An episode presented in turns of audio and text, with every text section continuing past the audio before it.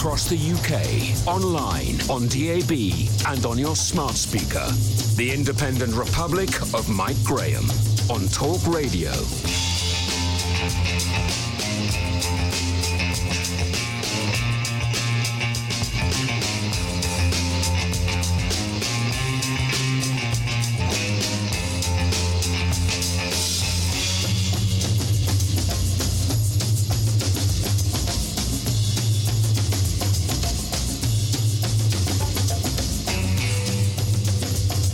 Good morning and welcome to the Independent Republic of Mike Graham right here on Talk Radio. The news is now moving faster than cities in the north of England are being shut down. After the news yesterday that Manchester would move into Tier 3, whether Andy Burnham likes it or not, Sheffield was put into Tier 3 status just about an hour ago, uh, along with the rest of South Yorkshire, and there's a pretty good likelihood there could be even more localised measures over the next 24 hours. It's Prime Minister's questions today, and we'll be bringing it live to you from midday in the company of our political correspondent, Charlotte Ivers. Before all that, though, we'll be asking where this is all going. Boris Johnson seems to be continuing to resist calls for a national lockdown from his scientific advisors, and with claims that the infections are rising, is any of this actually doing any good? We're already hearing this morning uh, that basically tier three might not be enough for some parts of the country. And if it's not enough to shut down the whole economy, what else can they actually do?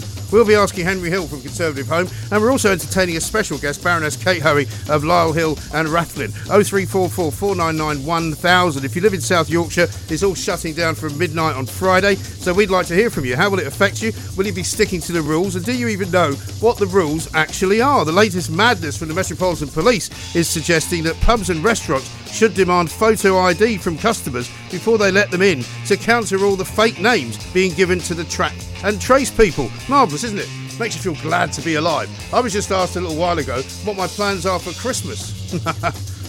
well, I mean, it could be anybody's guess, really, that, couldn't it? I've absolutely no idea. Will there even be a Christmas? Will we even be here in December?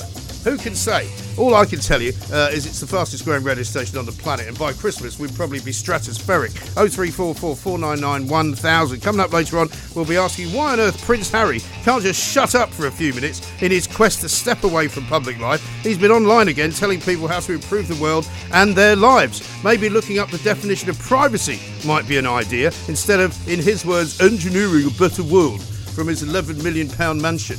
What an absolute plank. You're listening to me, Mike Graham, on the fastest growing radio station on the planet. It is, of course, Talk Radio. Mid morning with Mike Graham. Talk Radio.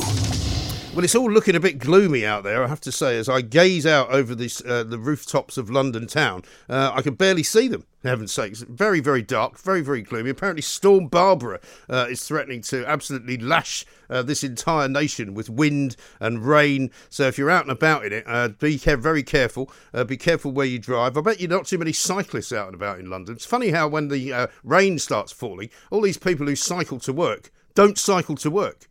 It's funny when the rain starts falling, all these people who say, oh, it's really good for you to keep fit and go to work on a bicycle, they don't bother. They get on the train because they don't like getting wet, which is another reason why the cycling debate uh, is a lost cause as far as I'm concerned. But let's talk to Henry Hill, uh, who is, of course, Associate Editor at Conservative Home, because it's been a, a tough old month so far for Boris Johnson. Uh, he's got Prime Minister's questions coming up later on today, which we'll bring you live, of course, with Charlotte Ivers uh, later on. Um, Henry, a very good morning to you. Good morning. So, um, I mean, I barely know where to begin with this kind of uh, regional lockdown because it would appear that more of Britain is now in lockdown um, than than isn't in lockdown, uh, but it's not a national lockdown. Yeah, so the government basically is encountering the problem that lots of people predicted it would have earlier in the summer. When you have a national lockdown, for all that it's absolutely horrible, the one thing that can be said for it is that one, every well, okay, there are a couple of things. One, everyone knows what the rules are because the rules are the same everywhere, and two, there's a sense of solidarity because everyone's in it together.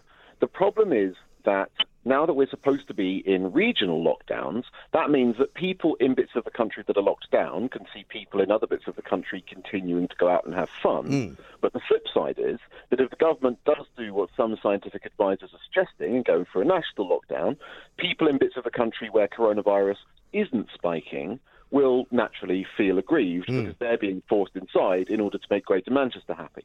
Yes. So the government, and, and this is compounded by the fact that the government hasn't managed to use the first lockdown to get a proper track and trace system going. So there's a general sense amongst a lot of the public that this isn't an effective response. I think if people thought that tier three was based on effective track and trace and was likely to work, there'd be far less anger. But the thing is that lots of people think they're being asked to make sacrifices that A, other people aren't being asked to make, and B, that the scientists don't really think will work. But the other problem I think the government has as well is that people have lost faith in the science, if you like. They've lost faith in the way that the scientists report the uh, statistics. They've lost faith uh, in the numbers game, which has been played really to a pretty cynical extent, I would say, uh, by the people from Sage. I mean, even today, the Daily Mail has finally picked up on what I've been saying for about a week about this hospital beds nonsense. You know, the numbers that they're quoting on hospital beds are simply misleading. To say that, you know, there are more people in hospital now for COVID in Liverpool than there were in March is entirely correct. But however, what they don't say is that COVID wasn't really a problem in the north of England at that time. Yeah, I think this is again the the, the problem. A lot of the things the government has done have have helped to, amongst other factors, have helped to erode a, a, degree of public trust. It's like at the beginning when everyone was saying, "Oh, you know, don't buy masks. Masks don't work because they're worried about PPE stocks." That's fine in that it might protect PPE stocks, but the problem is if you're then insisting that everyone wears masks everywhere, a few months later, people with long memories, they don't have to be that long, are going to remember the different advice, and it does again start to erode public confidence. I think this is the problem the government has, and it knows this is it knew this from the beginning, is that there's only so many times you can actually go into full lockdown. Mm. One, the economy can't take it, right? I mean, people are always, it's very easy for the public to be very pro lockdown when their only experience of it was when Rishi Sunak was absolutely hosing money at the economy in order to make it work. Yeah. That can't be done indefinitely. But two, every time you do it, fewer and fewer people are going to rigidly stick to the rules. And the thing is, you can have a majority of people sticking to the rules, but if you've got a, if you've got a, a larger and larger minority each time who aren't, it's gradually going to become less and less effective. And the less effective it becomes, the lower public support for it will be. Yeah, I think that's absolutely right. But also, it doesn't help when you've got all these regional leaders like Andy Burnham, you know, standing up and making himself out to be some kind of, you know, her- heroic figure. And I'm quite surprised, actually, the way that he's being painted as such, you know, as if he's somehow doing something great for his community. Because the reality of what Andy Burnham has done uh, is that for the sake of five million quid, he has dithered, uh, he has not uh, got along with the, with the government's offer, and instead, he's now allowed for more people people to be uh, uh, put into hospital, supposedly. He's allowed for more people possibly to become ill from coronavirus. Um, and he's doing what the government wanted him to do a week ago anyway.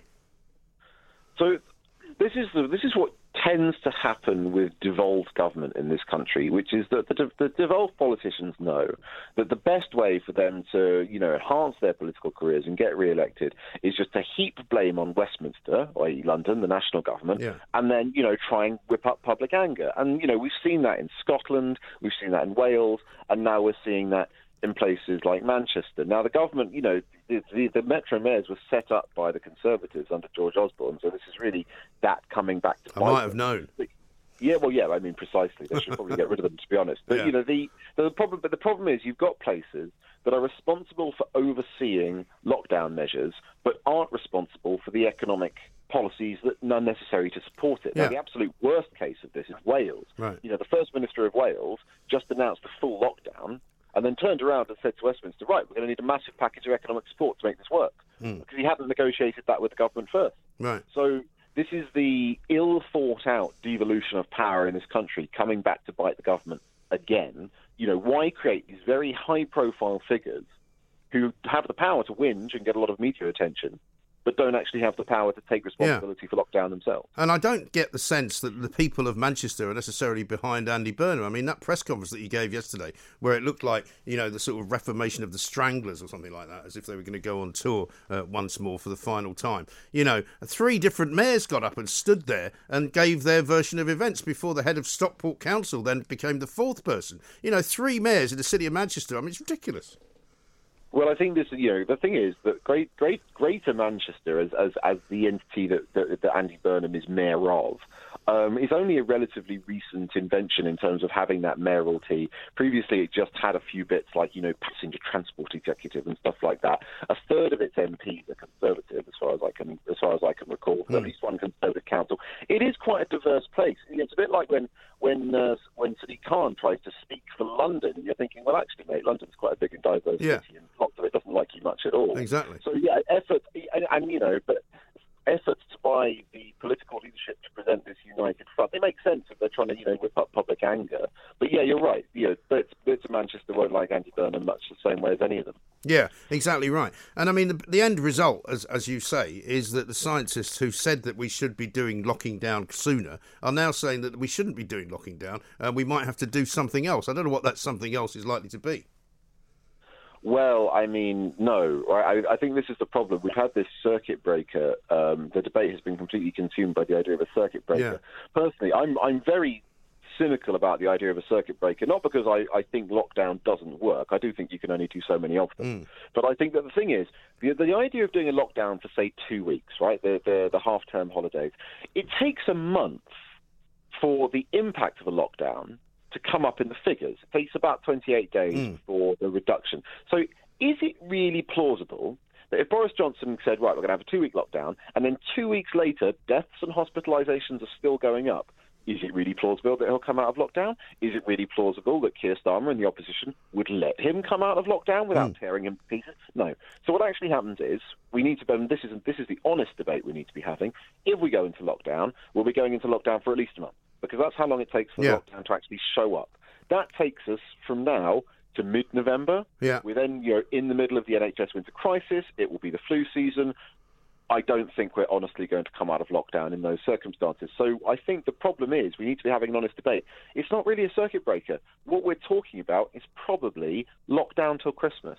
Well, it doesn't work though. That's the problem, and the reason it doesn't work is because it's not really a proper lockdown. The only real kind of lockdown, uh, although it didn't work in Spain either, by the way, was was when they actually banned anyone from going out unless it was absolutely necessary. You know, we've never really, in the, even in the first lockdown, there were people basically, um, you know, walking around, cycling about the place, people going to work, uh, people who were key workers, you know, using public transport. You know, there's never really been a proper lockdown in this country, and I don't suspect there ever will be.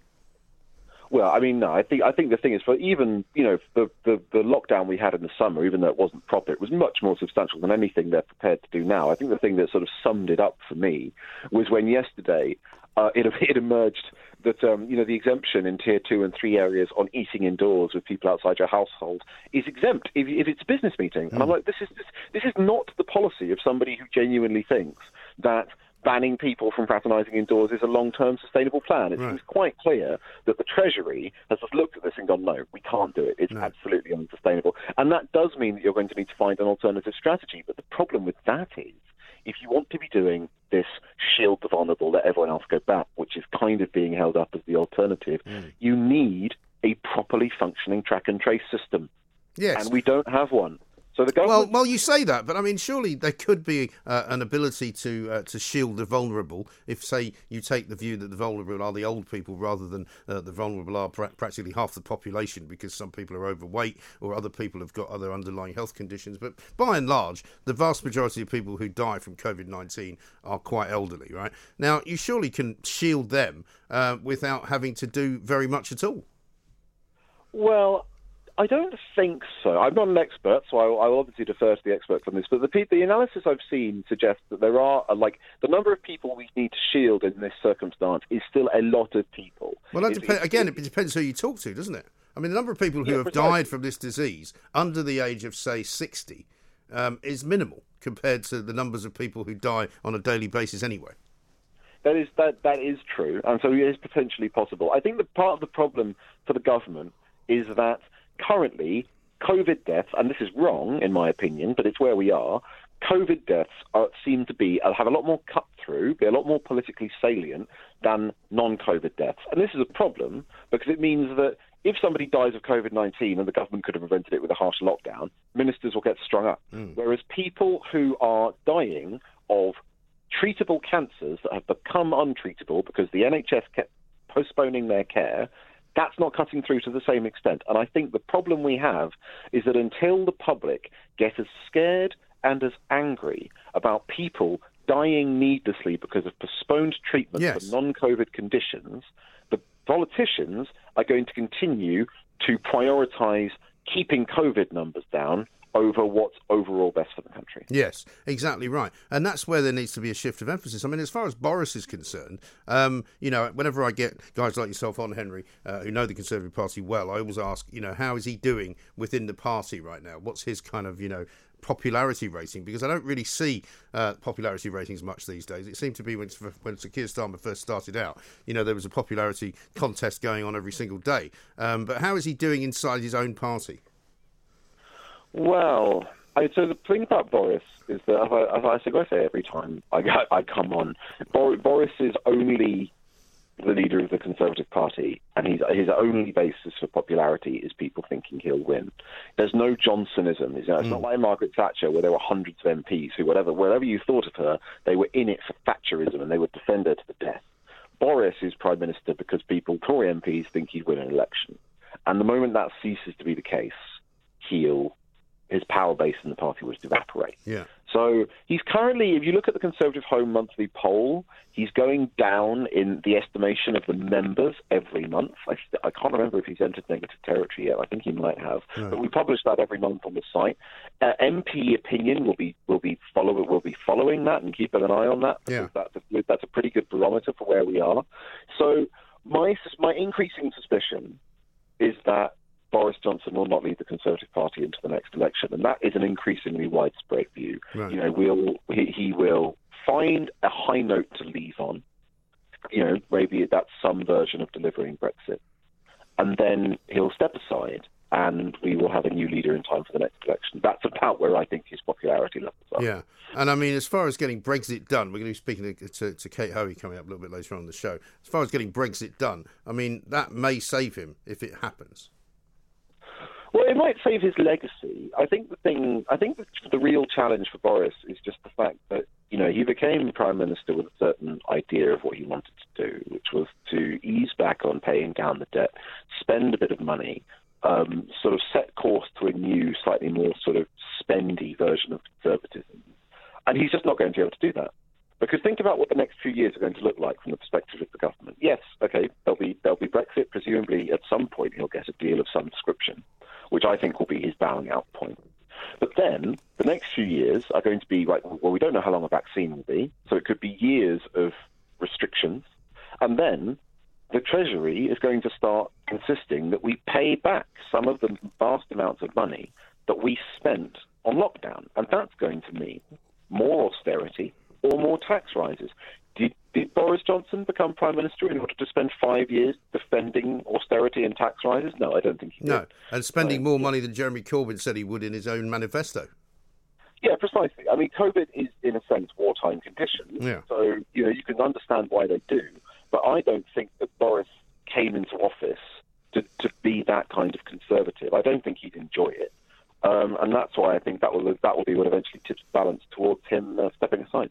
No, exactly right. Henry, great to talk to you. Thanks very much indeed. Henry Hill, Assistant Editor of Conservative Home, uh, with his take on Boris Johnson, whose popularity within the party uh, is not what it was. Um, but with the likes of Andy Burnham and this kind of mad, devolved parliament and government that we have in this country, um, it seems as though everybody's got it in for Boris Johnson. Um, I would be willing to cut him some slack if I thought that there was something that he was doing uh, which was actually helping the situation. But what he's still allowing uh, for these scientists to do um, is to tell um, basically um, untruths about some of the statistics. Like, for example, this morning in the Daily Mail, analysis by Ben Spencer why won't they tell us the truth about COVID beds? It's time to end the scare tactics, which is exactly what I've been saying, literally, for the past week. The Independent Republic of Mike Graham on Talk Radio here's the latest nonsense to hit uh, the uh, the business of pubs and hospitality. Right, the Metropolitan Police in London are now apparently writing to traders,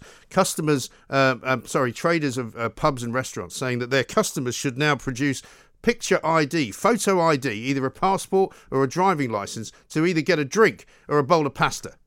Is that really where we're coming down to? You know, do you mind if I have the spaghetti bolognese? Let me see your papers. I mean, for God's sake, it was it like the former Yugoslavia? Let's have a word with Mike Kill, who's CEO of the Nighttime Industries Association. Mike, a very good morning to you. Good morning. Good morning. Now, I've got some uh, very, very good friends in the hospitality game. Uh, I spend a lot of time in restaurants and pubs, strangely enough. Um, this is madness, isn't it?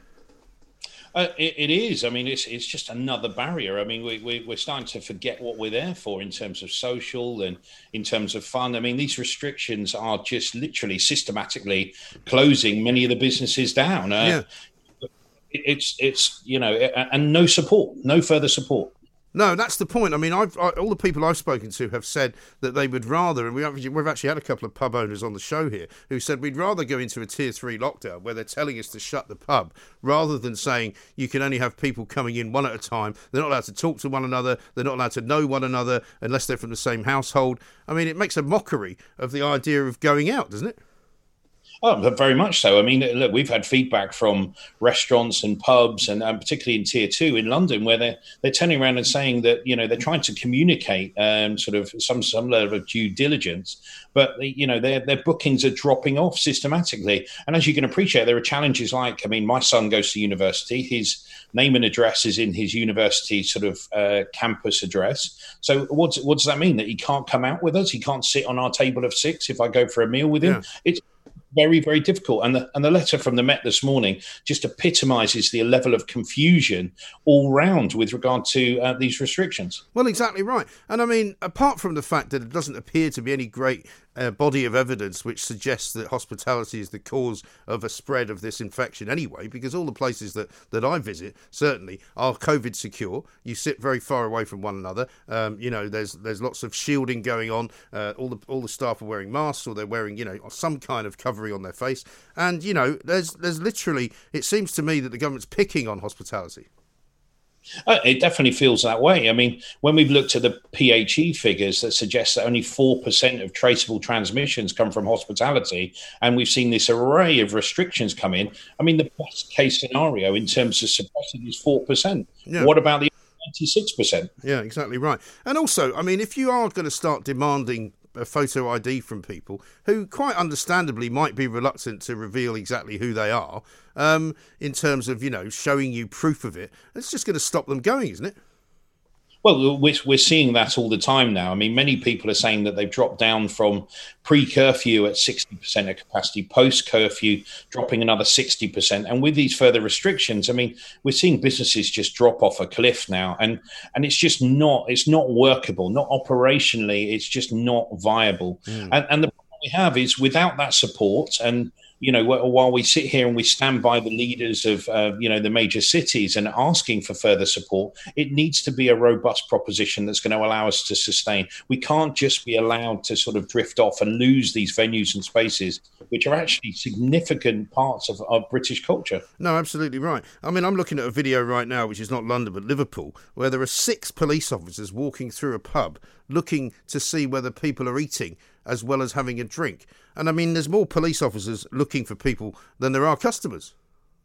Well, uh, quite right, and I've seen that video as well, and it, it's it's you know it, feels almost draconian. It does, doesn't it? Uh, and we've seen that we've seen you know many like that. I mean, we've seen police officers and licensing officers standing at people's tables at ten o'clock yeah. while they finish to sort of get them out. We've seen police officers measuring social distancing from from pictures on Facebook and things like that to, to catch operators out. I mean, mm. we're the most regulated space out there and we're COVID safe. We're only operating at 40% of capacity in the majority of circumstances. So, what we don't understand is why we're being isolated and almost exiled to a point of running, running the businesses down. Right. And what do you make of all of these kind of tier threes that are going on now? We've got South Yorkshire, uh, we've got Manchester going into one, Liverpool already in one. I mean, obviously, a lot of your businesses, a lot of your clientele there uh, will be affected.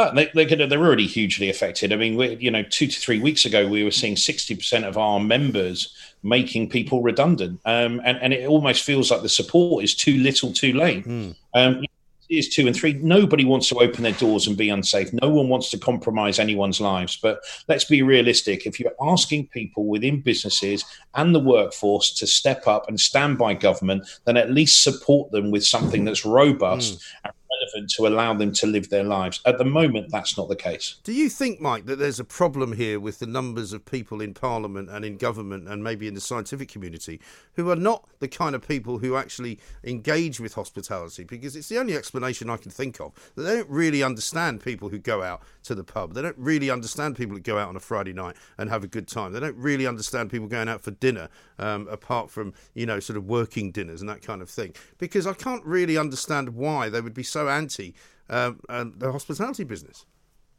Well, I'll give you a prime example. I mean, under tier three, they're looking at a three thousand pound grant a month yeah. to pubs, bars, you know, uh, that have, have, been made to close, particularly nightclubs that haven't been able to open for. I mean, three thousand pound is is not is a drop in the ocean yeah. into support, yeah. and and shows the, the sort of misconceptions around uh, the businesses we represent and, and, shows that absolutely that they don't understand the cost or the, the implications in terms of cost to support some of these these businesses within our industry. No, but right. it's, um, it's, a huge challenge, and, and, and yes, they need to open the doors and communicate more. I, I believe, in, uh, which is vital. And what about the uh, three thousand? What's that supposed to cover? Presumably not employees.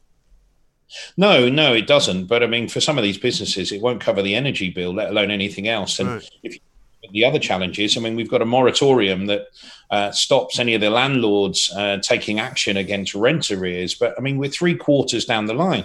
Come the 31st of December, everyone's going to be exposed to an immense amount of debt on top of the, the potential loans and and uh, and things that are already behind them. So they've got to consider whether they can continue with that level of debt. And you know, with these with these further restrictions coming out and businesses almost going from the 4th of July being open with a, a shed of light at the end of the tunnel, we're now going backwards. Um, and we're you know we're literally systematically closing the sector, and it it almost feels like an industry in exile the way mm. that government this and focus all of these restrictions on them. I mean, the one the one small chink of light in the government's kind of armory seems to be Rishi Sunak, who seems to be the guy who doesn't want to close down the economy. He's always the one who seems to be sort of sticking up for, for small business and even maybe for big business as well. Is there any any way that you can approach him and see what you can do? Well, we, we, we already sort of feed into BEIS, DCMS, and, and via those departments to Treasury, and we're quite aware that um, the the Chancellor is is trying to push for uh, economic regeneration and growth to open doors. But a lot of the work's got to be done on our side as well, because as you quite rightly say, they don't understand our sector. So many of us in all the different sort of creative sectors, uh, particularly for things like nightclubs and venues, are working feverishly in the background to get to a model that we can literally open doors. The only way that we can save everyone in here is by opening the doors. The provision is only going to be a short term solution, which is the bigger concern. We yeah. do need a we need to understand what the plan is so that we can plan financially and plan with our workforces. At the moment, there's no light at the end of the tunnel, so very, very difficult situation for many businesses. Yeah, I think you're absolutely right. Well, good luck with it, Mike. Thanks very much indeed. Mike Kildare, CEO of the Nighttime Industries Association, uh, telling us the tale of woe uh, which is happening to an awful lot of businesses in the hospitality game. Now, a lot of people will say, "Oh, yeah, well, you know, you just have to do without going out." That's not what it is about. It is about the fact that there are billions and billions of pounds generated by the hospitality hospitality industry, that millions of people work in it, and it is a business uh, which this country is very, very good at. And it is a business which employs many, many people. It is a business which pays into the exchequer many, many millions, probably billions of pounds. And it is being slowly strangled by this madness over COVID 19. And it's one of the few places, I would say, where most people go which is actually properly regulated, properly safe, and properly policed. And what we don't need uh, is the government killing it all off, do we? The Independent Republic of Mike Graham on Talk Radio. Uh, now, we've got some great uh, news coming up for you from uh, the Royal Mail. Postman will now pick up parcels from you uh, as well as bringing them to you. We'll get to that very, very shortly. But just before we do that, uh, I just want to draw your attention to, I'm afraid, the world's most annoying couple once more. it is, of course, you know who I'm talking about Harry and Meghan. In their quest to leave public life, they decided to move right to uh, a very very quiet island off the coast of Vancouver, a place called Vancouver Island, funnily enough, uh, which was so quiet that nobody was even there really. A few houses, very few paparazzi, very few uh, people who would bother them. But they decided it was a bit too quiet there, so they decided, despite the fact that Meghan Markle had promised never to live or move back to the United States of America while Donald Trump was president, uh, they moved back to Hollywood, right, uh, where they managed to um, sort of busk on somebody's couch for a few uh, months while they were waiting to buy their own house. They've now bought their own house for 11 million quid uh, up in Montecito, a very nice part of uh, sort of southern California, just north of Santa Barbara, uh, where their neighbours include people like Oprah Winfrey uh, and all sorts of uh, very famous Hollywood lovies, right? Now, apparently, they've decided that they want privacy. They've decided that they do not want to be in any way bothered uh, by the hoi polloi. They certainly don't want to be troubled by the paparazzi. And in their quest for privacy, they seem to be making a webinar stroke video every single day. Now, I don't know what you have to do to understand that trying to make yourself private means actually not doing anything in the public eye. But this is the latest guff, and I'm afraid that's the only word for it, from Prince Harry, formerly one of the world's favourite young men. He's basically saying, um, the world is full of hate. He says, um, bad voices on social media are so loud and damaging that they are damaging the community. Well, why don't you just get off social media then? Why do you keep going on social media to tell people how terrible it is? What is the point? Harry reckons that he wants to engineer a better world. Really? And guess what? They were doing this uh, for Time magazine, which was no doubt paying them a pretty penny for doing it. Uh, they had amongst their guests Alexis Ohanian, uh, who is, of course, the husband uh, of their good friend Serena Williams. Uh, this is the guy who stood down from the Reddit board so a person of colour could take his place. Asked by Time magazine editor Edward Felsenthal about how she and Harry were coping during the pandemic, said, Meghan, we've been able to spend more time with Archie. Because Archie doesn't have any friends, but we're his friends now. I mean, could he be any worse, these two? I mean, really? Really? He says that uh, the moment the media gets taken out of responsible hands, it leads to chaos. What does he mean by that? You guys should just sit down for a while, keep quiet for a while. If you really want privacy, stay away from the phone, stay away from the camera, stay away from social media. Trust me, you'll feel better for it. Let's talk about something good. The Post Office, for example, and the Royal Mail uh, has uh, got Mark Street, head of campaigns, to talk to us uh, because he's going to tell us all about this new plan uh, coming up to Christmas where you can actually get the post p- collected from your house. Mark, a very good morning to you. Welcome. Morning, Mike. Thanks so much for having me on. Not at all. Tell us about this plan because, of course, a lot of people are now using all sorts of courier services to uh, to send things back to wherever they got them from, or to or to go to points of collection and all of that. But this is a quite an innovative plan for you guys. Well, you know exactly right. We're we're shopping more and more online. You know, our volumes at Royal Mail, we've seen them climb. Believe it or not, in the first five months of the year, we took on 177 million more parcels. And we're seeing this sort of gradual transition from letters towards more parcels. And this is a kind of natural extension of that. So, you know, everyone knows about the daily round. We're used to having our postman or postwoman coming round and dropping stuff off. The big difference now is they can take stuff away for you as well. Right, and I mean, obviously, we've still got the sort of the, the dreaded COVID problem. Uh, is that going to create any any difficulties? Because I know that a lot of people now. I mean, I once had a courier take a picture of my feet uh, because he had to prove that prove that he delivered this parcel, and he was so far away from me that when I checked later to see what picture he'd put up, it was a picture of my feet. Um, I mean, are you able to? to presume you're not able to get too close to people. Well, I hope, I hope you're wearing some nice footwear there. I did. No, I had some very nice kind of um, you know boat shoes, which I can be. It was in the nice. summer. I would expect nothing less. I mean, you know, from our side, um, we were the first company to actually introduce contact-free delivery. So right from the very start of the campaign, we've been very concerned about health. We put our people, when they arrive at the door, put the parcels down, they step back. We don't use the PDAs for the time being, and you know we, we do it as contact free as we can. The same thing's going to apply here, but just in reverse. So if you want to send a parcel, you go online, you book in a slot with your postman and postwoman. They come along, you put it down, step back, we pick it up, and hey presto, it's it's in the post. Do you have to stick anything on it? I mean, do you have to put stamps on it? Do you have to put franking yeah. stuff on it? You're absolutely right. So, so you know, it, it's, it's aimed at two things really. You mentioned yourself about returns. So this is when you buy a T-shirt or some some boating shoes that don't fit, whatever. you know, and you want to send them back. You, you always get this kind of package with a prepaid um, envelope. Yeah. So you can send them back that way, or else you can go online, and we have an online service where you work out the size of your parcel. There's a guide to help you do this. You can print out your own postage and stick it on.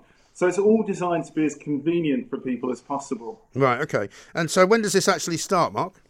Well, it's starting now. I mean, you know, if people want to put the service into action, go to royalmail.com and uh, you can actually book in a, a, slot with one of our postmen and postwomen who are, you know, doing a great job. I just want to thank our colleagues for keeping everyone going throughout the coronavirus pandemic. But, uh, you know, they've kept the UK connected throughout all of this. And, and this is just another service we're bringing. Yeah, because it's been tough as well in sorting offices and things, hasn't it? Because presumably you can't have as many people working in there as you would normally do. No, you're spot on. You're spot on. We, you know, we have very strict um, social distancing measures, and it does put the operation under some strain because you think about it. We're a business that's used to passing parcels to each other, sitting next to each other. So we've redesigned all of our delivery offices to make it much safer for people, and that's an ongoing body of work. Okay, and it says it's only seventy-two pence. This service. What is that? Is that just uh, uh, uh in addition to the actual postage, or what? Exactly right. It's seventy-two p for a postage item. But if you're sending back a return, um, you know the pair of the t-shirt that doesn't fit, the, the trousers that don't fit, then that's only uh, 60p. Okay. Well, it's a great idea. Um, uh, people, I'm sure, will be making great use of it coming up to uh, coming up to Christmas. Because even if we can't have Christmas, well, at least we can have some presents to open. You know, for heaven's sake, very good stuff. Thank you very much indeed, Mark Street, head of campaigns at Royal Mail, on the news uh, that you can now get picked up postage uh, from the post office from your Royal Mail. Uh, I think a lot of people will welcome that. Finally, some good news, people.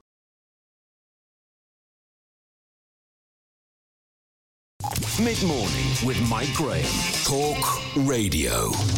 Now, I'm delighted to say that Kate Hoey is here. Um, do I have to call you Baroness, or no, is Kate no. okay? Kate's fine. Kate's fine. Lovely to see you. Mm-hmm. Um, we haven't really seen you since the sort of uh, since before the lockdown, I guess. Certainly. Um, yes, I, have spoken to you a number of times. You've been on the phone a few and I times. did something from Rathlin one day. Yes, indeed you did. Well, Northern Ireland's a good place to start, isn't it? Because Yeah. they're in the midst of their sort of uh, two-week lockdown, where the kids are being told to stay off school for an extra week. How's that all going? Because uh, but the thing I always wonder about is what is the end game? When do you say it was successful? Yeah. At what point do you measure that? And the worry is that as soon as you say it's vaguely successful and come out, it doesn't necessarily mean that the virus has gone away. No. So um, no, Northern Ireland has been slightly ahead of it in that we've had the. Um, the the rule that you can't visit in other people's homes inside unless you're in a, a bubble. Mm. Right. Which of course I mean never quite understood bubbles because anyone could say they're in a bubble. Well, you really. could. I mean, I But- think the point is you're meant to be in the bubble and stay in the It's- bubble, aren't yeah, you? and stay in that bubble. I but anyway, that that's that's that's been going on now for over a week, and uh, the schools got two weeks um, break instead Right. of one week, and um, it's. The, I think that's, the argument there is the same as everywhere else. The hospitals aren't overflowing. No.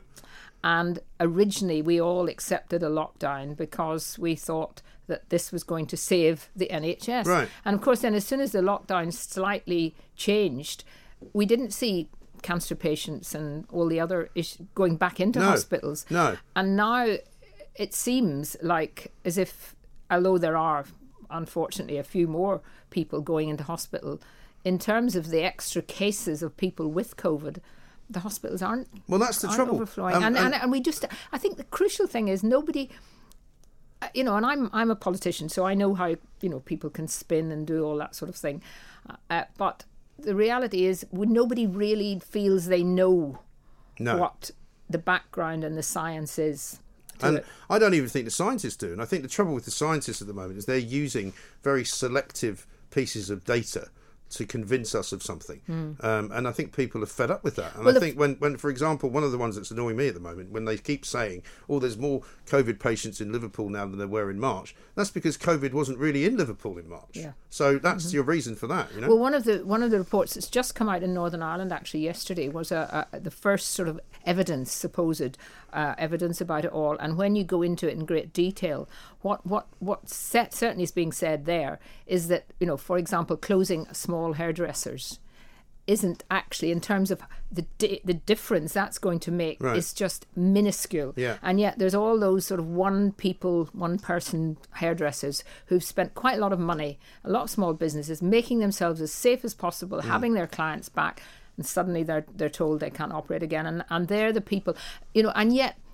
Looking around, say, the House of Lords at the moment, which is practically empty, hmm. but it's the people who are doing the catering, it's the people who are doing the cleaning, it's the hmm. security guards. They're all working. Yeah. But all the sort of management speak named people are all working from their Well, this is nice the trouble, homes. and I think this is the problem, isn't it? Because so we've now got we've got a two-tier society. We've Absolutely. got a whole bunch of people who are relatively middle class, relatively well off, who can work from home, Yeah. and then the people who can't work from home mostly uh, are manual workers, Yes. people who do work in restaurants or work in pubs or work uh, in the House of Lords, cleaners, those kind of people. Mm-hmm. Yeah, and, and, it's, And it's You know, the government should be calling all civil servants back. I've said this for Yeah. a long time. I don't understand it. If we want to, in a, in a, in a even even with the middle tier that London apparently now is in, um, I get a bit confused about what the difference. Hmm. Well. I mean, now. I think everyone is. I mean, if I ask people about certain situations, you know, what, for Mm. example, could I do? This was when I put to John Rentoul the other day. If I got on a train to Newcastle, I'm not even sure if I can now, but I think I still can. Um, and I get off at Newcastle, and I've met somebody on the train, and we want to go for a drink in the pub in Newcastle Station.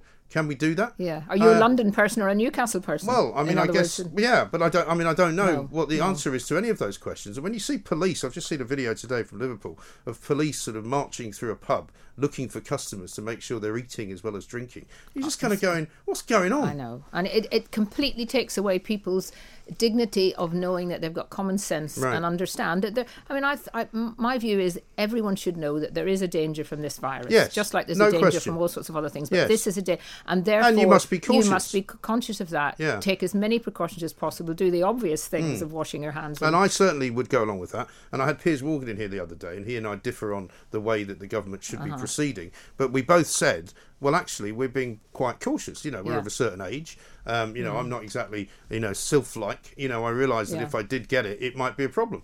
So I'm very careful about what I do and who I get too close to. And, and if I'm even on the street, uh, I, I tend to move away from people if they're if they're walking too near me. You know, I think we all do that. But how many of those students, for example, the big numbers of students that were, were locked down bec- up in the north, how many of them actually went to hospital? How Mm. Well, many of them were think any of really them ill? Uh, well, hardly any. And yet that same weekend, four young people, of students, died from drugs. Yes. One young woman from Northern Ireland who Yeah. was a perfectly, you know, sensible young woman. Something had happened, Right. and there was hardly any talk about it. In the I It was all about these people being locked up. Well, away. when you take when you say to people, you know, you, you do realise that there are sixteen hundred people who die every single day um, uh, in this country, um, or every week rather. Um, and when you look at the COVID figures, when they're in single figures, and yet you're going into tier 3 Mm-hmm. you suddenly think.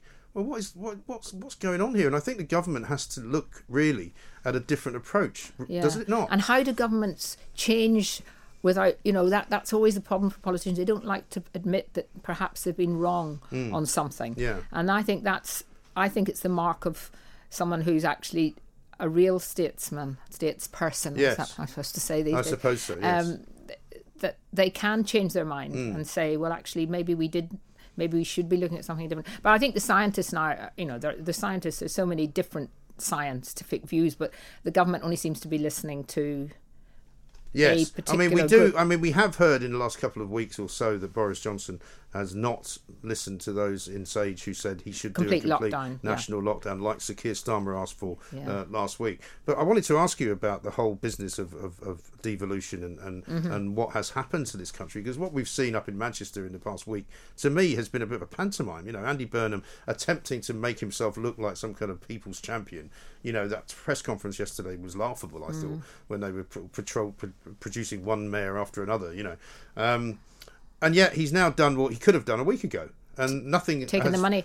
well, he's taken the money, which he said it wasn't about, but clearly it was about. Yeah. Uh, there's only five million pounds between them in terms of what they would agree and what they wouldn't agree. And meanwhile, if he actually cares about the situation of, of safety, then surely he's put more people in danger, hasn't he? Well, I think I think he it hasn't been handled well because you either believe that there is a need for more measures to help protect people, or you don't. And if you do, then that yes, of course, you want to discuss support and money, but you know that shouldn't be the thing that holds up taking the measures. Hmm. But also, I, I, I've, the whole idea that somehow that people there were against further measures, which may be quite right, Hmm. but at the same time, the National Party was Labour Party was calling for a Yeah. a, a full lockdown in, Right. con- in parts of the country where there's like in Cornwall and so on where there's no problems Yes. whatsoever. So I think I think I think what this will do at the end of it all, whenever it is all over, I think we'll, we'll have a, a, a, I hope there's going to be a proper debate looking at. First of all, whether we needed mayors. I mean, I was never f- felt that we needed mayors, but also the whole way devolution is working that we're now, you know, we talk about a united kingdom, but we've got, you know, four, three different uh, assembly, government, parliaments, whatever you want to call them, and they're not coordinating. And, And nobody not- seems too sure what powers they have. I mean, Mark Drakeford came out not Yeah. this week to, to lock down Wales, but the, a couple of weeks ago to say that people coming from you know highly infected areas of England wouldn't be allowed into Wales. Yeah, I mean, everybody went. Well, hang on a minute. How how do you get the power to do that? Yeah. I, I, that is the kind of thing that you know. We're a small country. Yeah. The United Kingdom is not a big country, and I, I've never felt, uh, you know, the need for that kind of devolution. But it, it once you start it, it never stops. Right. You well, never I was get back. joking to uh, to Alastair Stewart earlier on, on the, when I was uh, uh, taking over from his Mm-hmm. breakfast show. You know, what are we going to make Hampstead Garden Suburb its own republic, or you know, Peckham? You know, the People's Republic of Peckham. I'm sure there'll be some people in Peckham who'd like that. But you know, it gets ridiculous. Sadiq Khan the same. I mean, this is a guy who even went to Brussels at one point Yeah. to ask if London could be made an honorary member of the European Union, Uh-huh. and you kind of go, really? I know. I, I think I think we we went into devolution uh, without the thought and the care and attention to how it was actually long term going to affect the unity of the United Kingdom. And we've seen, and of course, it doesn't help when you've got um, different political, you know, different parties ruling different parts of. Uh, you know, there's a, in Wales and it's a Labour one, so they're obviously going to be wanting to play politics. Uh, in Scotland, you've got the whole extra dimension of the Scottish nationalists. Um, I mean, Northern Ireland have too many problems with each other They to do, worry about they? having and I mean. Arlene, Arlene Foster's had her kind of uh, a day in the sun, hasn't she? when yes, she I, well, I think I think she was. May. I think there was quite a a lot of damage done to the whole assembly Hmm. uh, because of the uh, RHI, the the heat Yes. project that went hugely wrong, Right. and a feeling that people in Northern Ireland, not people, that the um, assembly uh, and the executive were too interested in getting money rather than actually thinking about what was in the Yes. best interest of the United Kingdom, Well, that's and that the other was thing. very worrying. That's the other thing that we're hearing about a lot of these devolved cities as well, because they're very interested in getting money, and apparently they get more money the higher the tier uh, that they go into. So if they go into tier two, they get a certain amount per head of population. Go into tier three, they get even more. And it seems to me that uh, you know, as it was being said earlier, in Scotland they can make rules, but which we have to then pay for as a national government. Yeah. And the same in Wales. Welsh lockdown is being paid for by the UK government. Yes, and, and the, the border between Scotland and England, I mean, that idea, some- I think uh, Scottish government was saying too, they wanted to perhaps stop people Yeah. coming over. Right. We're going to, you know, the Hadrian's Wall I again. know. And it is, Absolutely it's- nuts, isn't it? And uh, makes it actually even more unlikely that if Scotland um, was to think of going independent, that they would ever get back into uh, the European Union. I mean, we'd have all the same board, same Yes. discussions there about Well, borders. we would. I mean, funnily enough, I was going to ask you about that. Whether there's still a conversation in Northern Ireland about the border and about the the No Deal Brexit, which may or may not be happening. I mean, what's the sort of the temperature Well, the the, the, the, the internal markets bill is is making people in Northern Ireland a little bit, um, you know, on the one hand, they they those people who want to say that it's breaking international law or Hmm. great, making great fuss about that. On the other hand, they know that actually what is going to happen if there isn't uh, some change to the protocol, Hmm. that business in Northern Ireland is going to be affected, is going to have more uh, bureaucracy because of the uh, the protocol. Hmm. And I, you know, I see the, the the internal markets bill as a safeguard, as something that's there when I mean I think the EU have been acting in bad faith all along, but Yes. at some stage it will be proven probably to everyone that they are, and I think the government needs a fallback. But you know. Th- The Belfast Agreement is always the thing that is pushed. You know, we mustn't have. But the Belfast Agreement, when you put a border down the Irish Sea, you're just as much affecting the Belfast Mm. Agreement as putting a border down between the Republic and uh, Northern Ireland. Yeah. And I, I think a lot of people have gone along with that because. Uh, you know, I'm afraid the Irish lobby is very in, in America in particular. The nationalist lobby is very, very strong, Yeah. and um, But in the on well, the end, well, most Joe people Biden in Northern and Nancy Ireland, Pelosi have already stuck their oar in, haven't they? yeah, saying about a trade deal. Yeah, yeah. I, I mean, a lot of people just don't understand it, and they've never read the Belfast Agreement. No, of course. But but most people in Northern Ireland, like in England, Scotland, Wales, just want to get on with their lives, just want to get businesses working, just want their not ha- not to have to have their and the sooner it happens, the life. better, really, because they'll realise actually that nothing much has changed. In fact, and that life goes on, and that we haven't fallen, driven off a cliff, and we haven't all fallen into the No, sea. and I- life is much the same. Well, I'm hopeful that when we do, you know, January the first, whether we've got an agreement or not, or a trade deal or not, and you know, I, I think we're in such a position that, quite honestly, it's not going to make a lot of difference if we don't get some kind of agreement, and Hmm. if they won't give us at least what Canada's got, yes, why should we? Because there's no point us going through all of these four years now to leave and become independent and be able to make if we're going to still be ruled by. Yes. the European No. Court of Justice. and an awful lot of people in this country will be very, very disappointed with Boris Johnson, and he doesn't need any more I think disappointed I think this is. Boris's. This is why Boris cannot afford to give in on this to the EU. I really think he he he will- has to stay firm, has to stay completely signed up to the idea that when we leave properly at first of January, we are truly independent, Hmm. and we will not in any way give in on fishing, on on on the state aid issues, Right. and on the European Court. No, of course. Now you worked quite closely with Boris, didn't you, when he Yeah. was mayor of London? What do you make of the way he's getting on right now? Because I think a lot of people are disappointed uh, Mm. in what he's done. I think you know, to be fair to him, I try to give him the benefit of the doubt, and, and I pretty much did until about probably two months ago, when it started to look as if he was making you know what I Mm. regarded as the wrong decisions about the whole COVID situation. But um, it can't be easy for him.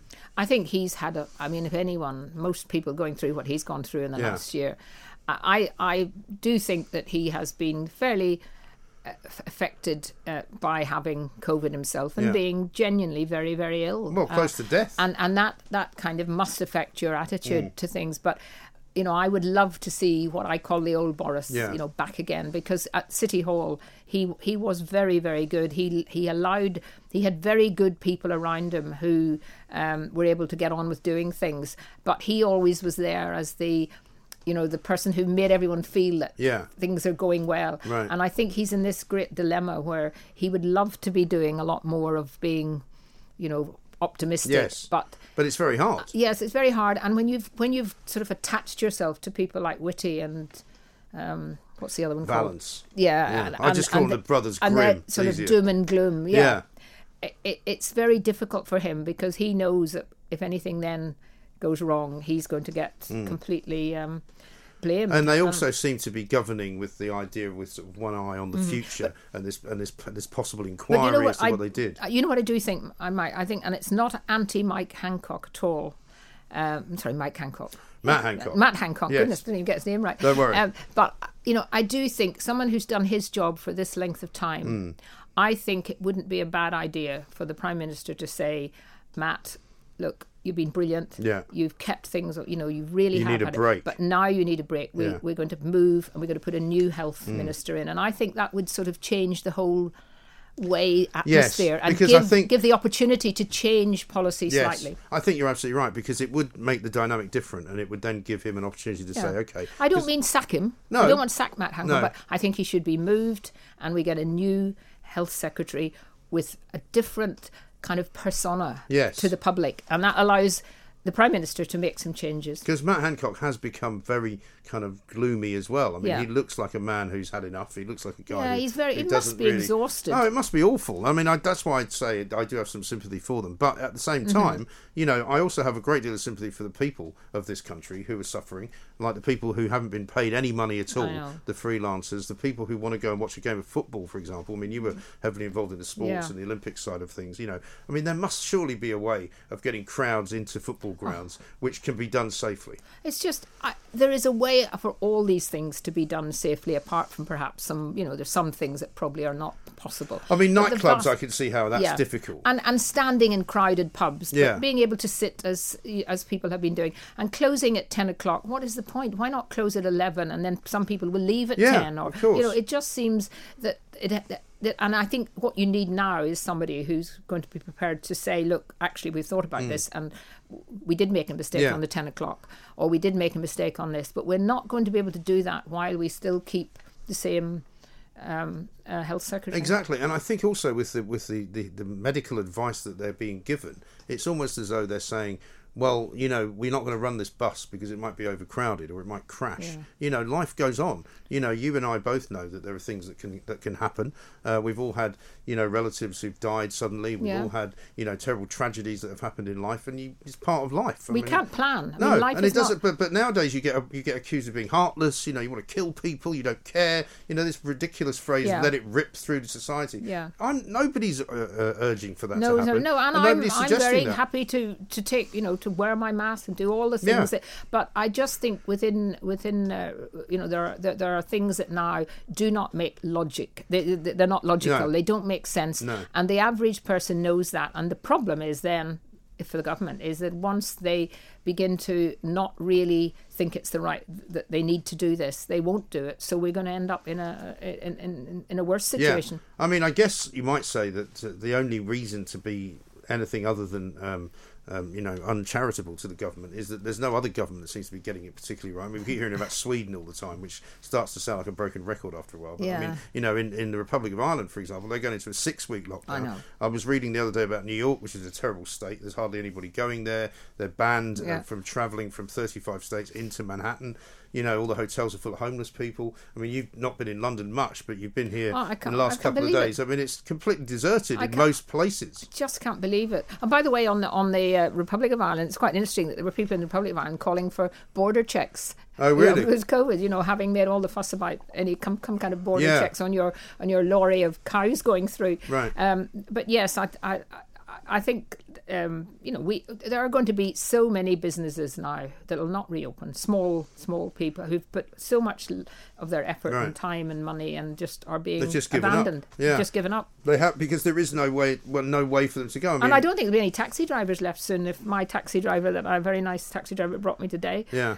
um, you know, he was saying it's just been so depressing. Well, Um, exactly, and, And, it's also, not it's not the people. It's not the. He said he can live with the fact that there's not much. You know, money's less. Hmm. It's the the roads and the way that their life has been made impossible. Well, considering that there's hardly anybody coming to work in London, the roads have never been busier. Hmm. And you have to ask the question well, that's obviously been a deliberate move by Sadiq Khan, who's trying supposedly to make the streets safer and less polluted, Hmm. but as a, as a result, is making them more dangerous and more polluted. Has anyone ever thought that Sadiq Khan doesn't really have a mandate this year because he was only meant to be in for? Well, he was Yeah, exactly so right. I mean, how, how, how does is he a, is he a properly? Uh, Well, I'm not sure what the Constitution would No, say about that. Um, We'd but- better not go but- into that. but certainly, the trouble is, I can't see any way that he doesn't get re-elected because the, Mm. the Labour machine, as you know better than anyone in London, is pretty efficient. Yeah. And I can't really see, um, you know, Shaun Bailey challenging him in any meaningful way. Rory Stewart might have been able to, Mm. um, but he's now sort of disappeared off into the ether.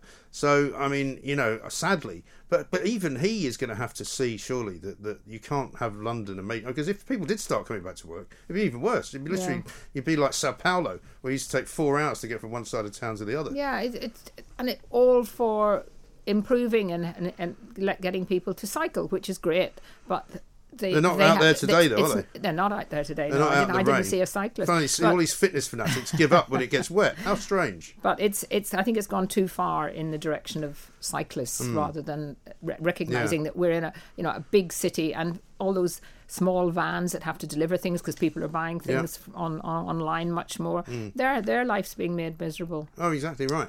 So, finally, how was your sort of um, uh, engagement with the House of Lords? Because obviously you've been going to Westminster, the Palace of Westminster, for many years. Hmm. Did you manage to remember to go through the the, the new the second door that you're supposed to go through? Well, I came the first night I was there. I came out the, the House of Commons door. Forgot oh, no the way out, but um, it's well, it's obviously very different there at the moment. I mean, Parliament, as I said, is is kind of empty with Mm. Yeah. um, everyone wearing masks inside, and the whole place is like a kind of just. It's just bizarre. it's It's- so surreal, sad. isn't it? Yeah, it's surreal. Yeah. That's a very good word. But it's people are very friendly. I have to say that even probably someone, some of the lords who or uh, ladies who would have been very opposed to my views on Brexit, and it is a it is a Remain Yes, House of so. Lords, Mm. But they're all very friendly and nice. And I, you know, there will be opportunities. I haven't made my maiden speech yet. Until you make that, you can't actually intervene. Right. Um, so you have to sort of do that quite quite soon. Okay. And then, um, you know, I, I um, I'll just continue to be myself and do what I think, and I won't have any whips running after me. No, excellent. Well, I mean, our, our audience loves you, so you're Well- very welcome to come back anytime Well, and talk to us. And I'm sure we will do that anyway over the course of Brexit and COVID and whatever else, and you can Yeah. hopefully keep them honest uh, down there in Westminster. Well, that's very kind. Kate Hoey, thank you very much indeed. The Independent Republic of Mike Graham on Talk Radio. It's time for homeschooling because we are, of course, just after the news at twelve thirty. Uh, at that point in the show when we try uh, and bring you something a little bit educational, something you may not have thought about for a while, uh, something that you might be able to share with your children if they are indeed at home. Because whilst Keir Starmer thinks half term starts next week, uh, for some people it's already going on. Let's talk to Christopher Lloyd, author and editor of Britannica's all new children's encyclopedia. Uh, he's also CEO of What on Earth Publishing because uh, we all remember encyclopedias. They were great uh, pieces of learning materials to look at. Uh, many of us still have them in the house in book form. Christopher, a very good afternoon to you. Very good afternoon, Mike. I mean, I have to say, I feel a bit sorry for today's kids because some of them probably don't really know what an encyclopedia is because they've got themselves into Google and they've got themselves into finding out information from a computer. And there's nothing better to me than walk, you know, sort of walking through one of those great big encyclopedias and just finding things to read. Yeah, I, I completely agree. And Britannica's been at that business for over 250 years, amazingly. Um, but actually, from 2012 onwards, it put everything online, stopped printing. And of course, you know, who can blame anybody for looking online with their phone or computer to try and look something up? Uh, the old fashioned idea of an A to Z encyclopedia has kind of disappeared. Um, but then, can you trust what you're uh, receiving online? And you're going to get interrupted by adverts and social media. And then, uh, is it editorialized in a way that's suitable for your, you as an individual? And for all those reasons, actually picking up a book, as you say, and, and, and exercising your natural curiosity, which is what, of course, encyclopedias are brilliant for, is just as relevant today as ever. Which is why you know, we've we've we've brought back the Britannica Encyclopedia for Children, and actually, it's the first new edition since 1984. So it's a really special moment. That is a special moment. And and would you say that Yeah. it's aimed at a specific age group or could it be useful to all sorts of different ages? You know, I say it's aged seven to 107, to be perfectly honest, because the way it's it's written, it's really visual and it's very easy to um, access. We've designed it in a different way. It's not A to Z. Um, it's designed as a journey through knowledge from the beginning of time to the present day. So you have four chapters of natural history, space, Earth, matter, life, and then humans enter the story in the Stone Ages, and then we have ancient civilizations, modern civilizations, and the present day. And with that structure, which is you know different for an encyclopedia, you can accommodate all knowledge. Yes. But you can put it in the context of when it happened, and it doesn't matter what you're interested in. If you're interested in modern history or ancient history or nature or space, it's got its own place. So it's a beautiful way of connecting knowledge together, which I hmm. think. You know, that's something children lack when they're at school. We're, we're in a habit of dividing knowledge into different subjects, chopping it up into geography, maths, history, you know, languages, whatever it may be. But our brains aren't chopped up into different languages and different areas of knowledge. We don't have a bit of history here and a bit of science there and the rest of it. That's fiction. Um, what our brains love to do is connect knowledge. So that's what this book tries to do is to make connections and show you the context of, of uh, where everything lives and belongs. Yes, as you say, everything is, is connected. And I don't know whether it's an age thing, but I find that I retain information much better if I'm actually looking at something um, written down as opposed to something on a screen. I don't know whether that's the same for, for kids. Yeah, I, I- don't. I don't think it is an age thing. I think it's a, a natural thing. We're all actually over millions of years. We're used to receiving information through reflections. If you think about it, Hmm. you know, off a printed page, or if you're looking at a beautiful view, or or a painting in the National Gallery, people wouldn't just look at a computer screen to have a look at a fantastic Rubens. They would want to go and see it because you see the reflections and the hues, and this is the way the human brain has evolved. And it's the same for children. It's just that perhaps they're not encouraged to use the printed world in the same way that they were, and maybe this this new Britannica Encyclopedia here is is a way for them to sort of rediscover the joy of picking something up and seeing it in a in its natural reflected form. Yes, and there it is. Um, how long did it take to put it together? Well, um, this project has been uh, some time in the making, as you can imagine. Um, really, at least 18 months of hard work uh, with a brilliant team. But we- we've teamed up. We have a, we're a, little, we're a, we're a, a um, non-fiction publishing company in Kent, uh, and we've teamed up with Britannica, who are actually based in Chicago. And they have uh, about 400 people there uh, working on the encyclopedia that is obviously an online database Mm. now, and working with experts all over the world and different universities. And we've been really fortunate to be able to latch into that and to be able to tap into their expertise, and so together as a team, be able to produce this really definitive, modern, visually exciting way of looking at all all the knowledge. Yes, I mean the one good thing about it as well is it will provide some kind of um, alternative to Wikipedia. Uh, which Yeah. is one of my pet hates because uh, Yeah. everybody reads Wikipedia and presumes that it's all correct, and much of it is, but some of it isn't. Well, yeah, but you see, it's an opportunity for people to rewrite history, and Mm. that's something we have to be mindful of, Yeah. particularly days of fake news. And you can't rewrite this book, and it's been verified time and time again by experts. But we've actually subtitled it "What We Know." And what we don't, Yes. because and that's really important actually, because you think of a traditional encyclopedia to go and find the answers to things, but many of the most interesting things don't have answers, Right. or at least people don't agree what the answers are. So we've tried to pepper the encyclopedia with known unknowns. You know, what was the origin of life on Earth? Is there life in other galaxies? You know, there are so many things. What, what's the end of the universe going to be like? There are so many things that are unknown that experts are spending their whole lives trying to find the answers to that many kids today perhaps will be inspired by the fact that you can go to this book and find out what we don't know as much as what we do Do you have one on will we leave the European Union without a deal? That's something we're actually going online known might be a bit more useful that was certainly is a known unknown yes. Absolutely right. I'm looking at a couple of little factlets here, which are fascinating to me. Here's one uh, that says Saint Isidora of Seville created one of the first encyclopedias as one of the last scholars of the ancient world, and apparently he's also the patron saint of the internet. Well, there you go. Fantastic, isn't it? That in fact, th- these are brilliant. Um, th- these these sort of facts. I've developed a quiz show. Have you? to go with the book? Uh, and I'm starting to do this. Funny, it's one of these silver linings of lockdown. Usually, I go on tours uh, to places, you know, Right. America or Australia or South Africa, or wherever, when we publish books. I can't do that now because we're locked down. But so I developed a virtual quiz show to go with the book. Excellent. And um, those are just the sort of things that people love to try and you know compete with each other online to, Yeah. to see if they have the answers to. So. Uh, yeah, it's great for Well, it's absolutely. I mean, general the general knowledge round of Mastermind was always the best one for me. Yeah. You know, and so people generally have a thirst for knowledge, don't they? They do. And I mean, we're all interested in different things, and people love doing quizzes. And in fact, at the end of every chapter, we've included a 14 question quiz. All the answers are somewhere there in the chapter. And it's just a lovely way of, of, of making knowing stuff fun Yes. and being able to, you know, find out more about the people you're around and what they're interested in and build your own confidence mm. by knowing that, you know, you, you're better than them in some ways and you're worse than them in others. It's a great way of kind of, of socializing because, of course, we're all social creatures, but through the magic of reality and Yeah. knowledge. Brilliant. And it's available now, presumably in time for Christmas, is it?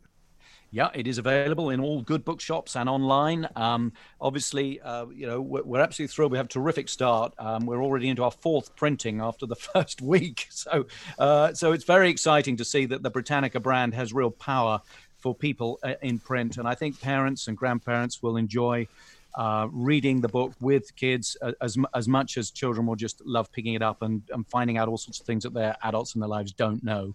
Um, and I also sign books. So if you're thinking of a personalized gift and you go to whatonearthbooks.com, you'll you'll see that I can I'll sign the book and dedicate it for you if you like, and we stick a book plate inside. And obviously, being a um, a, a publishing company here in the UK, we, we have the opportunity to do that kind of thing to make it a little bit more personal and special. Fantastic. Well, Christopher, lovely to talk to you. Thank you very much indeed. Christopher Lloyd, uh, author and the editor of the Britannica All New Children's Encyclopedia. And if you haven't got an encyclopedia at home, I promise you, it's a really good idea to have one because it's just nice to have a big book that's got everything in it. Talk Radio across the UK, online, on DAB, and on your smart speaker. The Independent Republic of Mike Graham on Talk Radio. If you enjoyed that, be sure to catch the whole show 10 to 1, Monday to Friday on Talk Radio via DAB, online, or via the Talk Radio app. And if you have an opinion on the stories we cover, we'd love to hear from you. Call us on 0344 499 1000 or tweet at Talk Radio during the show to have your say. Mid morning with Mike Graham. Talk Radio.